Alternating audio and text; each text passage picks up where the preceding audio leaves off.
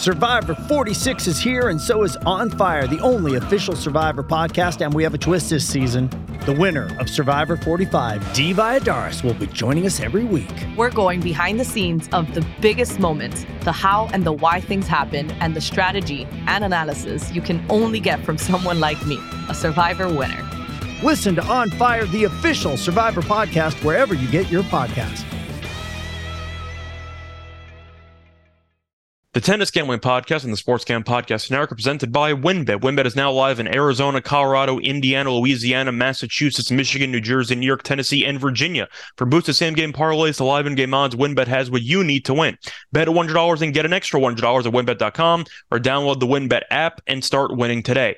State restrictions apply. We're also brought to you by the DGen Dance. Our March Madness bankroll contest is back, free to enter, and $1,000 in cash and prizes up for grabs. Plus, we've got first first half under bingo. Enter both contests on the SGPN app.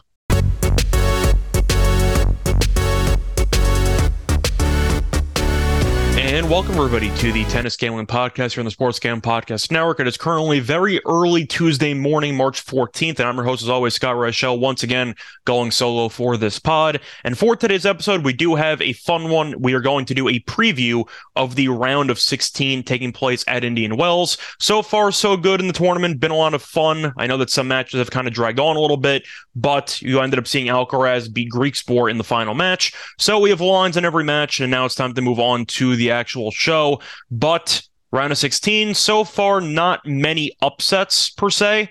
A lot of high quality guys still alive. We're going to see what happens here. I guess the one exception would be, or maybe two exceptions. One would be uh, Garin, who ended up beating Ruud. But Ruud's had a pretty rough year so far. And you've also had Tabilo, who actually made a decent run there, but he ended up beating Jordan Thompson because Tsitsipas lost after his bye. But we'll go through some of the matches in particular for the round of 32 recap, but I do want to recap how we did on the picks. So I ended up actually giving out two separate locks, and we also gave out a dog. And the only reason why we gave out two locks was because one of them that we gave out was a breaks of serve prop, and I'm aware that wasn't very accessible to some of you.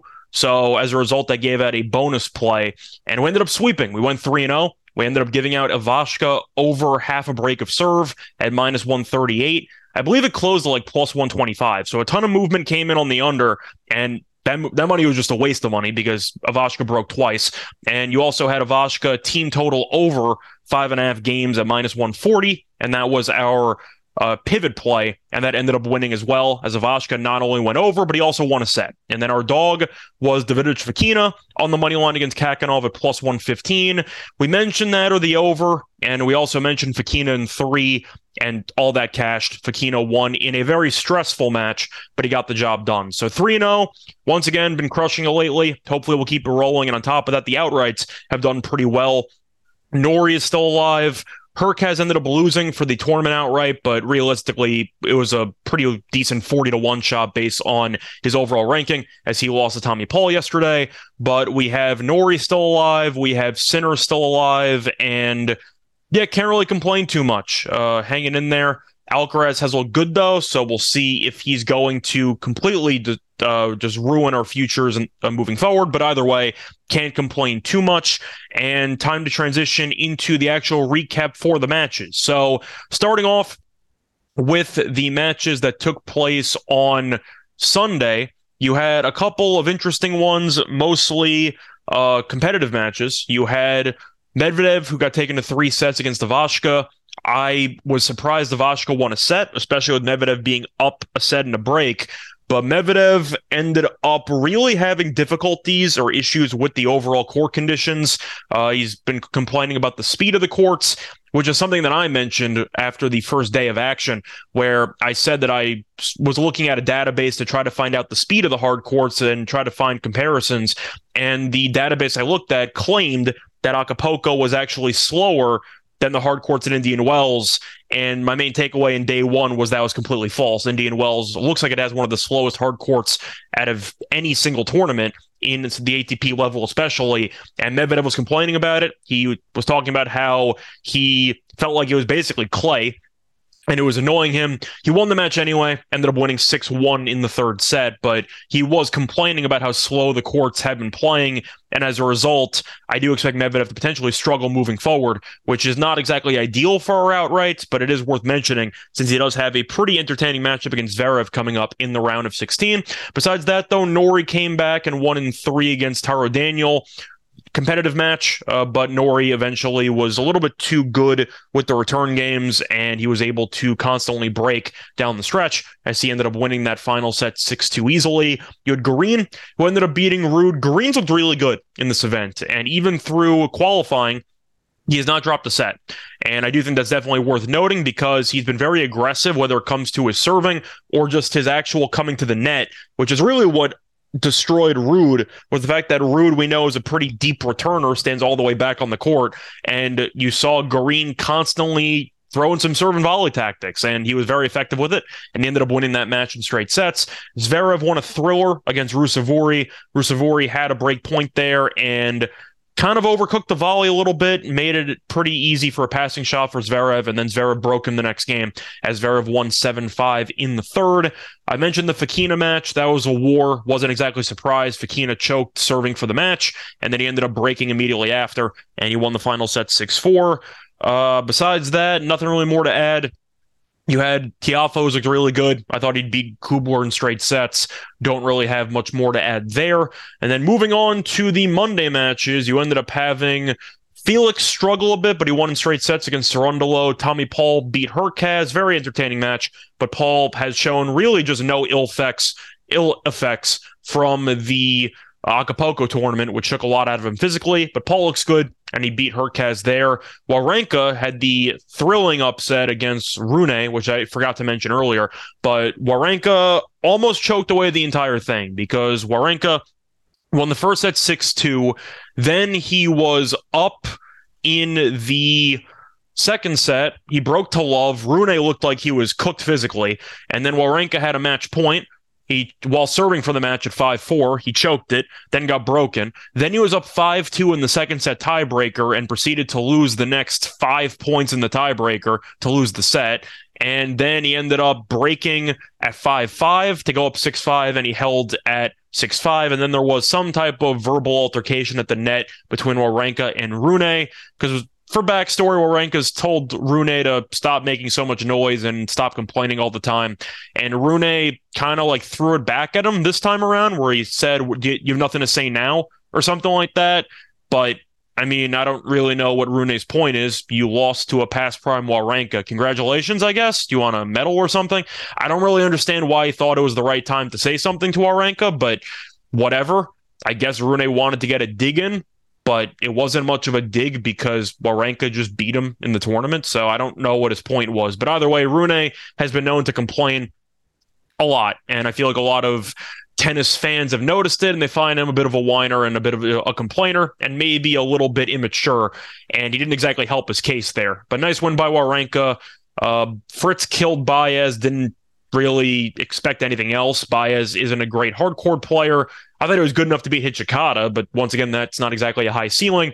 And Fritz has the good serve and with the height advantage and the height disadvantage for uh, Baez, he couldn't return a serve. I mean, we're going to see Fritz run a bunch of kicks. He's going to hit a pretty powerful serve. And at that point, it was pretty impossible for Baez to actually break serve. Mannarino ended up losing to Sinner in straight sets to keep the outright alive, was competitive. Sinner did win 7 6 6 4. I don't believe Sinner faced a break point in the entire match. Uh, just confirming that he did not. Uh, he was really just cruising in a lot of service games.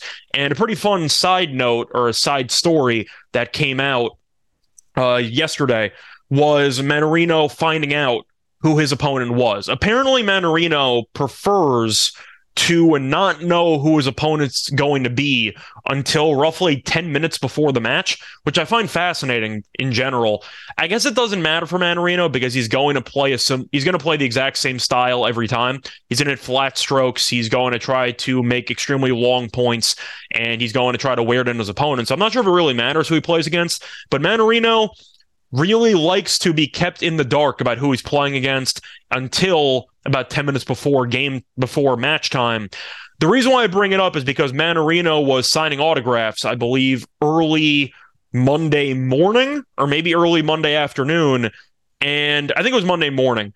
And he maybe just finished a practice uh, session or he was walking around and some kid walked up to him because he recognized Mannarino and he asked Mannarino for an autograph and or a picture and Mannarino gave it to him and the kid told Mannarino good luck against Sinner today and according to some reports, Mannarino was pissed because he found out who he was playing. And I just thought that was kind of a funny side note there. But yeah, Mannarino was a little bit distraught that a kid told him who's who he was playing against before uh, you know, a couple hours before his match.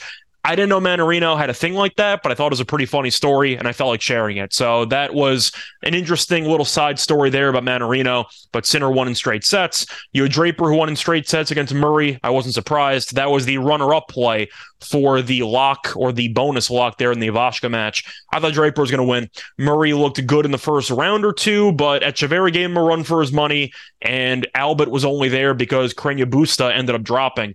Albot's not a great player by any means, but Draper's looked really good in this event, and Draper won a marathon first set, and Murray was not able to climb out of the abyss as Draper won in straight sets. And Alcaraz, as I said before, won in straight sets, competitive, but got the job done. Crazy amount of wind in that match, uh, so there was a bit of a difficult little condition uh, weather condition situation for both guys, but Alcaraz handled it better, and you ended up seeing him win in straight sets. But that's going to recap. That's going to finish the recap there for the round of 32. So getting into the actual matches for Tuesday. Now you officially have no days off. They're going to be playing every day, so keep an eye on potential fatigue. But to go through the matches, uh, some of them. Now I believe we have lines and everything. So starting off with the chronological order, we're going to start off with the Davidovich Fokina and Garin match. And to go through the actual prices there, you have Garin, who's an underdog here. Davidovich Fokina is roughly minus two and a half games as a favorite at around minus 140. The over-under is around 22 and a half, 21 and a half. Sorry. So uh, just to go through the lines, uh, actually was reading some alternative lines. Uh, Fokina is minus three and a half on the spread, minus 110. Garin is plus three and a half games. Uh, Fokina is minus 210 on the money line. Garin is plus 180. Over under is 21 and a half games. The over is minus 115. The under is minus 105. If you want to go for some alt lines, you can get the 22 and a half games at plus 110, and you can get the sets. The over two and a half is at plus 140. Uh, besides that, Garin to win a set is minus 155. So to go through the head to head, between these players. It has been competitive. They've played twice, one time in clay in Santiago, actually, back in 2020, and they played it in Antwerp on hard court in 2021. Both matches went three sets and they split, but Fokina did win the hard court match in Antwerp 6 3 6 3 in the final two sets. But to go through my thoughts for this match, I do like Garin. I think there's value on him. Fokina, even though we backed him to win his last match against Khachanov, that was mostly because Khachanov was not exactly playing great tennis since the Australian Open, and Fokina made it stressful like he always does. But Garin, once again, has not dropped a set. He's looked really good, especially with the serve, and I do think that he's capable of pulling off the upset, especially at plus 180. Now, I do think there's also value on the over two and a half sets. I think Garin will lose a set here because Fokina has been playing very well, but I've seen Fokina self-destruct too much with the serve and with the unforced errors, and I do think that could could come back to bite him over the course of this match in the long term. So I'm going to go with the dog here. I'm going to go with Garin plus three and a half games, uh, the money line of plus 180, and I would also look at the over two and a half sets at plus 140. Or if you want to play it safe, take the over in games at 21 and a half games at minus 115. Now, moving on to the second match, you have Medvedev taking on Zverev. It is a very competitive head to head. And if you want to actually look at the head to head, it is basically dead even. Uh, to look at the numbers, including the head to head, it is once again, basically a coin flip, historically speaking. Now, to go through the 12 head to head meetings, not including the exhibition they had, uh, it is 6 6. And Medvedev has done well lately. Medvedev has won five of the last six meetings, but Zverev did beat him in the ATP final in uh in the just yeah the uh, Nitto ATP finals in 2021. Zverev won in the final 6 4 6 4, but they played in the round robin of that event earlier the same year, and Medvedev won in three sets. Medvedev also won in the Masters 1000 in Paris in 2021.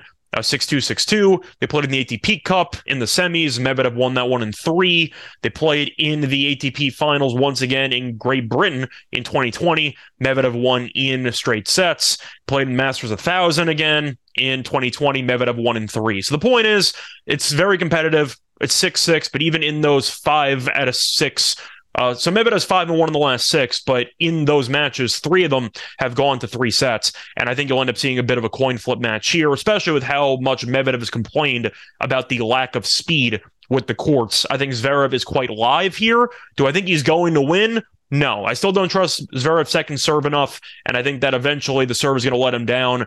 Plus, I thought he looked fine against Ruusuvuori. Ruusuvuori is also a pretty volatile player with the unforced errors. And I mentioned before the underwhelming volley at the net. Ruusuvuori had a good chance to win that match, and Zverev was a bit lucky to escape it. I think that you're going to end up seeing Medvedev win, but I do think you'll end up seeing Zverev keep it very competitive. Maybe the over two and a half sets here, which I think is potentially worth a look. You can find that currently available at around plus 160, which I think has a good price to it. But I do think Medvedev's going to win, but I think it'll be competitive. If you want to go for the breaks of serve prob, Medvedev over uh, sorry, Zverev over one and a half breaks of serve is minus 120. So unfortunately, we could not get the Ivashka half a break, which would have just been a solid play automatically, even if it was minus 175 for Zverev. So he's got to break twice. But historically speaking, he has generated pressure in Medvedev service games, and I do think Zverev can elongate some points and let Medvedev struggle once again with the court conditions. And I think that Zverev could break a couple of times. So I do like the over one and a half breaks of serve in that one. And I do like the over in the match, but I would lean to Medvedev to win it. I think Zverev, though, keeps it close. And I think Medvedev potentially wins in three. But moving on to the third match. By the way, I didn't mention we'll cover all the matches because uh, there's not many to go through. We have eight, which is definitely doable. So we're going to go through all of them. We're not going to pick and choose. Moving on to the third match of Rublev against Norrie. And in the head to head, Rublev has done well. Rublev is two and one in the head to head. Looking at the recent meeting in last year's Australian and uh, last year's uh U sorry um it was yeah last year's US Open uh Rublev won in straight sets 6-4 6-4 6-4 for this match I'm going to lean to Rublev and I hope I'm wrong because I have Norrie to win the quarter. I mentioned him as an outright and I even shared on the Discord I have him in a two pick uh future parlay. Norrie to win the quarter and Sinner to win the quarter and that is I forgot what it was, like 50 bucks to win about 1200, I think. So I have I have the ticket, I have a screenshot for it, I just don't have it in front of me. But the point is I do and I do th- want Norrie to win, but I think Rublev has looked like the better player so far in this event. Now Rublev has gotten off to some slow starts. Uh, ended up trailing early on against Humbert, but came back and won the first set 7 5. Uh, beat Lehecka 6 4 6 2. He made the final in Dubai. It seems like he's really not having any issues with his fatigue, which is a bit surprising based on how much tennis he's played lately. Norrie, though I mentioned, had a war with Taro Daniel, and I'm concerned about Norrie's serve because it's not very good. I mentioned in the past, and Taro Daniel broke him four times. Now, I believe he only had five break points the entire match, and Norrie failed to hold off the break points four out of five times, which isn't exactly ideal. But the point is, he was vulnerable and Rublev has had a bunch of success against Norrie serve.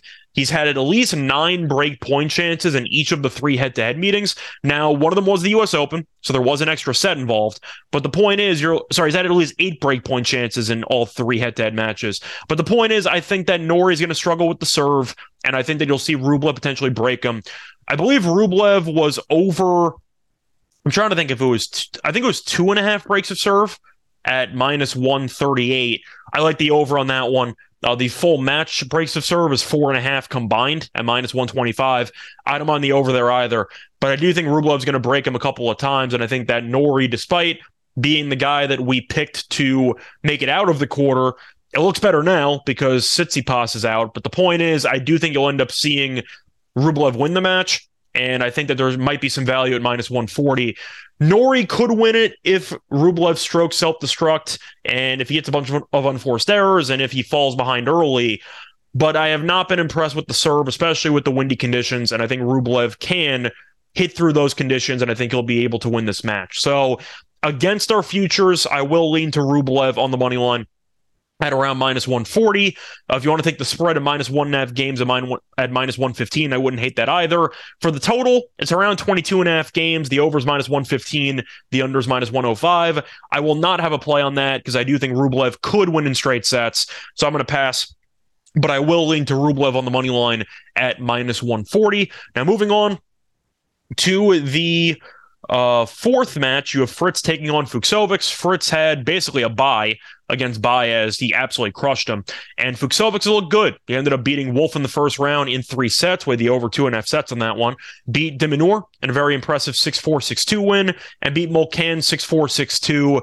The Molcan win, don't get me wrong, you're playing the guy that's on the schedule, overall, I wasn't overly impressed by the win because I don't think Molcan's very good on hard court. But once again, not Fucsovics' fault. He's got to beat whoever's in front of him.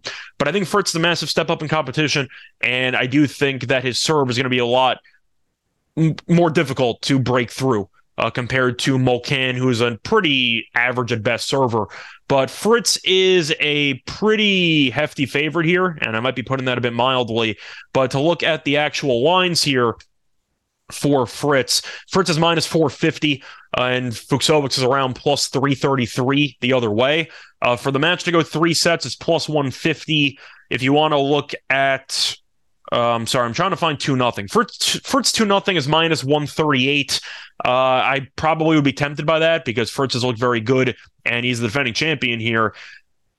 The thing is, do I think Fucsovics' serve is good enough to hold on a regular basis against Fritz and to potentially win a breaker. I'm not sure about that. I do like Fucsovics as a player, though. I think he's underrated, and the issue with him has mostly been injuries, which have kind of kept him out of the top 50 on a regular basis. But when Fucsovics is on, I think he's definitely a top 50 caliber player, probably top 40 caliber player. But I do think Fritz is going to win, and I think he'll probably win in straight sets. I'd lean to the two and a half at minus 138, but I really don't see much value on this match but probably leaning Fritz 2 nothing.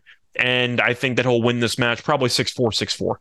But moving on to the next match, we have uh, Tiafoe taking on Tabilo. Uh, Tiafoe is 1 0 in the head to head. They played in Newport back in 2020 on hard court. Tiafoe smacked them 6 4, 6 2. Tiafoe's looked good in this event, simply put. Uh, he ended up not having to play doubles because he uh, ended up skipping since Wawrinka had the singles match and Wawrinka wanted to conserve his energy. So Tiafoe was supposed to play doubles, but ended up dropping the doubles because of Wawrinka. Makes sense. Wawrinka just had a three set marathon against Rune, but Tiafoe was extra rest time because of it. Beat Kubler in straight sets and beat Giron in straight sets.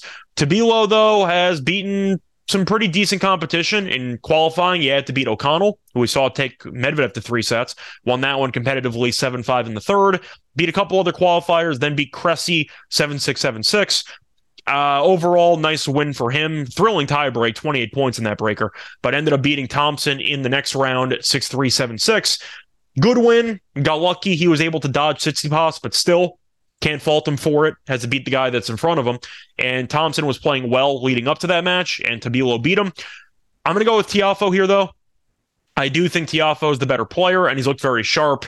The issue is trying to find value because Tiafoe is minus four and a half games at plus 105, and the over under is 21 and a half at minus 115. If you want to go for alternatives, you could get Tiafoe minus three and a half games at minus 155. And if you want to go for an alternative over under, the over 20 and a half games is minus 135, and the under is plus 105. I think Tiafoe is going to win in straight sets. Uh, it's minus 140, so I'm not sure if there's much value on it, but I think Tiafoe is the better player. I think he's a better mover.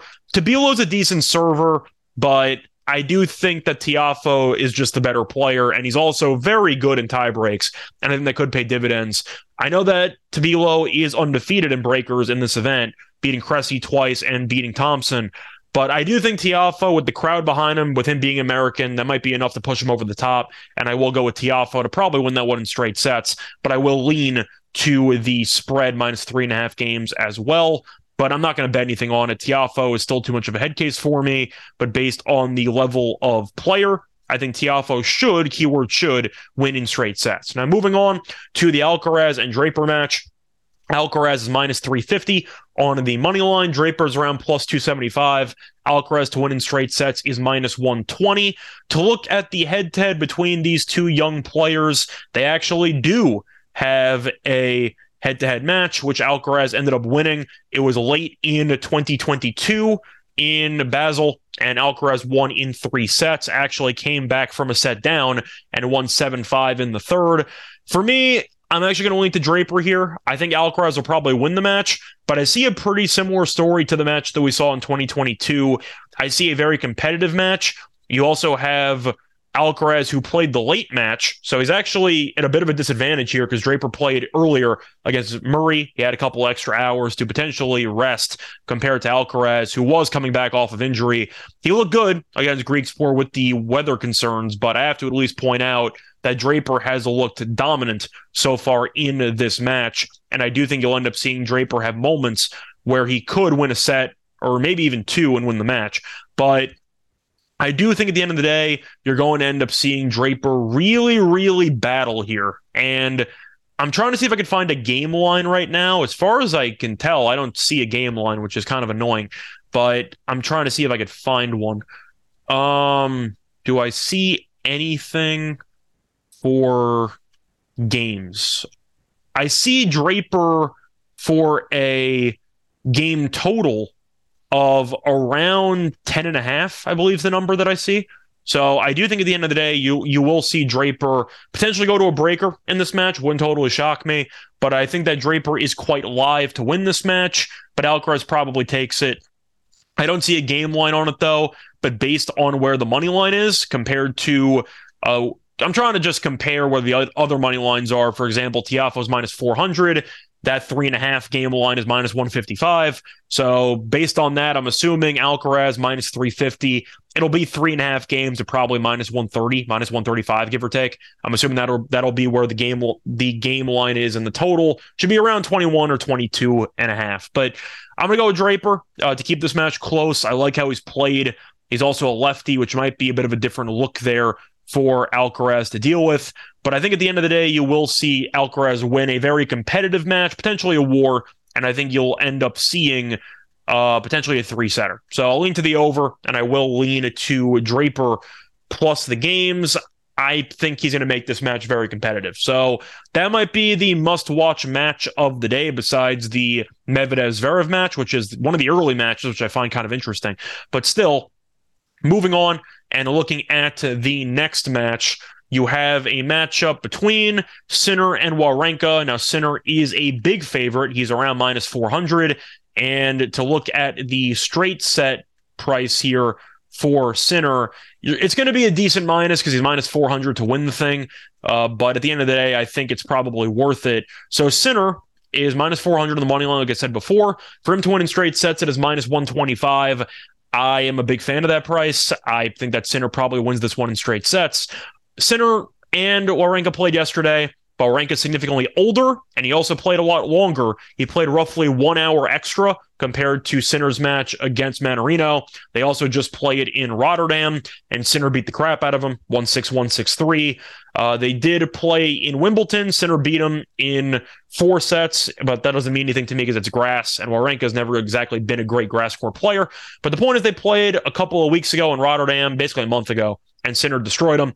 And even though Wawrinka has looked good on this particular hard court with Indian Wells playing slower. The issue is he's older and he's played a bunch of close matches. He went three sets against Vukic, ended up going to a long two sets against Kekmanovic, 7 6 6 4, and had the war match against Rune.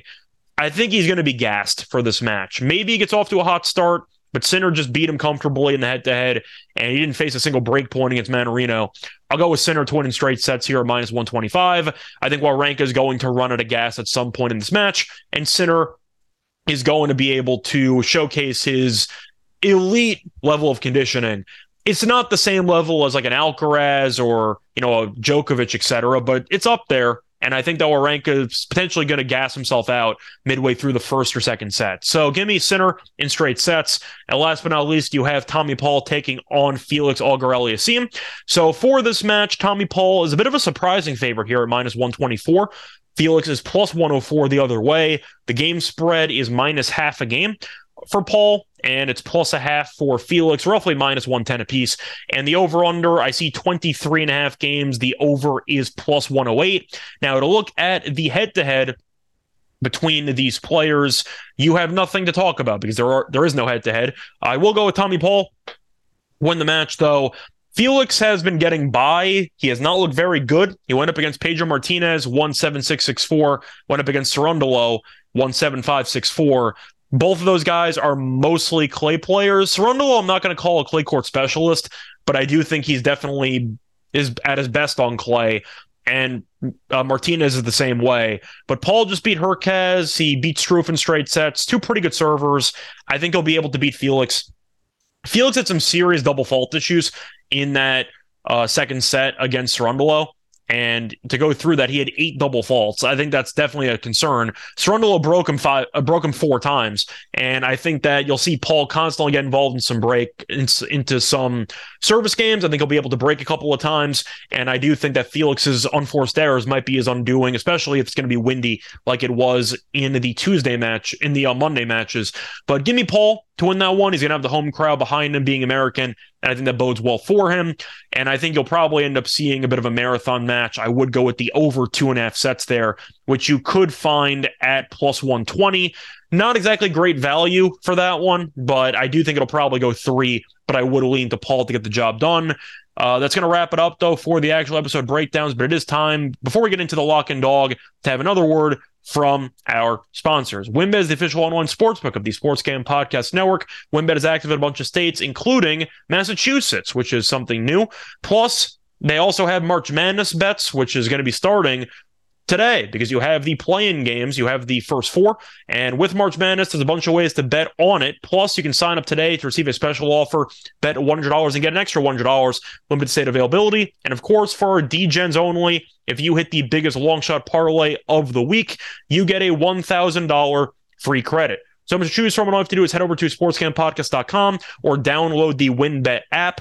All for subject to change. Terms conditions at wynnbet.com. Must be 21 or older and present in the state where playthrough limit is available. If you or somebody knows a gambling problem, call 1 800 522 4700.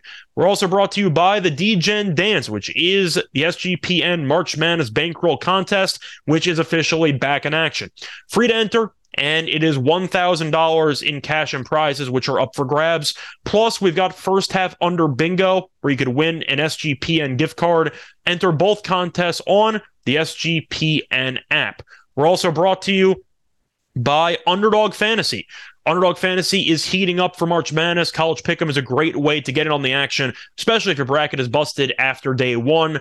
Let's be real, we've all been there before. Plus, Underdog Fantasy has your favorite college basketball player props. Head over to UnderdogFantasy.com and use the promo code SGPN for a 100% deposit bonus up to $100. It's UnderdogFantasy.com, promo code SGPN. Hey, it's Kaley Cuoco for Priceline. Ready to go to your happy place for a happy price? Well, why didn't you say so? Just download the Priceline app right now and save up to 60% on hotels. So, whether it's Cousin Kevin's Kazoo concert in Kansas City, go Kevin, or Becky's Bachelorette Bash in Bermuda, you never have to miss a trip ever again. So, download the Priceline app today. Your savings are waiting. Go to your happy place for a happy price. Go to your happy price, Priceline. With threats to our nation waiting around every corner, adaptability is more important than ever. When conditions change without notice, quick strategic thinking is crucial. And with obstacles consistently impending, determination is essential in overcoming them. It's this willingness, decisiveness, and resilience that sets Marines apart. With our fighting spirit, we don't just fight battles, we win them. Marines are the constant our nation counts on to fight the unknown. And through adaptable problem solving, we do just that. Learn more at marines.com. Welcome back, everyone, to the Tennis Gambling Podcast. Just finished previewing all of the round of 16 matches in Indian Wells taking place on Tuesday, but it is time to get into our uh, favorite plays for the show in the lock and dog segment. We're off of a rare three pick sweep, so hopefully we'll be able to sweep the board once again. So, starting off with the lock, I had a couple of options.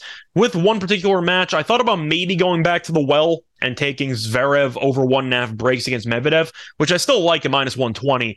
But I feel a little bit bad about taking breaks of serve props consistently since some of you might not have that available because it's not available in every book. So once again, it depends on if your state actually has the book uh, available for you. So I'm not going to pick it every time, but it is definitely a nice extra piece of my of betting that I'm going to add to my arsenal because it is nice to have breaks of serve props on every match moving forward instead of just having the select matches in the semis and the finals of tournaments.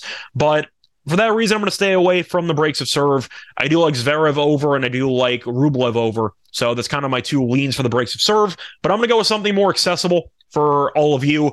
I'm going to go with Rublev on the money line at minus 140 in his match against Norrie. Simply put, first of all, once again, I hope I'm wrong because I have Norrie to win the quarter, and I've given that out. I have him to win the tournament.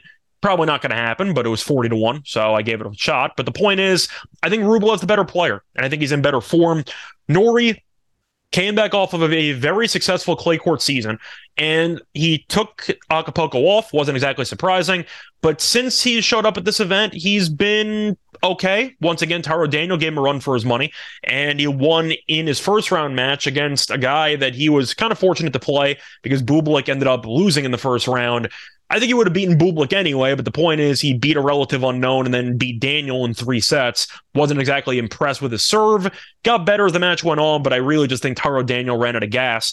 Meanwhile, Rublev has played some great tennis lately. Made the final in Dubai before losing to Medvedev. No shame in that. But he beat Lehecka, in straight sets, beat Humbert in straight sets. I just think he's in better form. We also saw him destroy Norrie in the US Open where he beat him 6 4, 6 4, 6 4. I just think he's the better player. And I think that with the wind potentially being a factor, I think Rublev's power will be able to do more damage. And I think that Rublev's serve is going to be able to allow him to hold more regularly than Norrie. I mentioned the over two and a half breaks for Rublev because I think that he's going to be able to pressure Norrie a lot in Norrie service games. And I think as a result, Rublev should end up winning this match. So give me Rublev on the money line at minus 140 as my lock. And for my dog, I have a couple of options here. And they're going to be in the same match. The question is, how do I want to do it? Do I want to go with the over two and a half sets? Do I want to go with the money line? Do I want to go with an alternative game spread here? It's in the Garin Fokina match. At this point, we've taken Fokina in every single lock and dog segment for this tournament and it's kind of a running joke, but we've split, but we're we're still up because Fokina was a dog at plus 115 when he beat Khachanov. I really think Garin's alive here. Do I think that it's going three sets? Do I think Garin can win in two sets? In theory, it's possible. You know what? I'm just going to go down swinging. I wanted to go with the over two and a half sets of plus 140, but I actually like Garin in this match. I like how he's played. I think that he's been able to serve very well. He sprinkled in some volleys, which have definitely allowed him to shorten some points, and he's become that qualifier we see in every event who has looked very, very comfortable in this particular environment. And there's some value back in those guys. And we saw it even in Santiago. We saw Jarry won the event. I know it was clay, but we took a long shot on Hanfmann who went through qualifying without dropping a set. And Hanfmann had Jarry on the ropes, and Jarry eventually won that match and won the tournament. But there is some vi- some value on the qualifiers who have looked very good. And Fokina looked good against Yibing, but Khachanov definitely showed that Fokina's going to blink if the opportunity's there. And Garin is playing some of the best tennis I've seen him play in a while. So you know what? I will go down swinging. If you want to play it safe, you can take the over two and a half sets because I think this will be a long match. But I will go with Garin on the money line at plus 180 against Fokina. We'll see what happens. If it if Fokina wins in three sets, I'm going to be pissed. I'm going to tell you that right now. But I do think there's value on Garin. And I do like the way that he's played. Well, I think Fokina has been a little bit vulnerable. So once again, the lock and dog picks for the show. The lock is going to be Rublev on the money line at minus 140, and the dog is going to be Garin on the money line at plus 180. That's going to wrap it up for this episode. We're back once again tomorrow to go through the quarterfinals. But you can find me on Twitter at Rice Show Radio. You can also find me on the NBA show, which I will be on once again on Tuesday. Also, going to be doing a live stream for the NFL Gambling Podcast with Terrell. Going to be doing a mock draft. We're doing a two part mock draft. We're going to be doing picks one through 16 of on Tuesday. And then we'll do one either later in the week or early next week for pick 17 onward of the first round. But until then, good luck to all of you and all of your bets. Bye, everyone.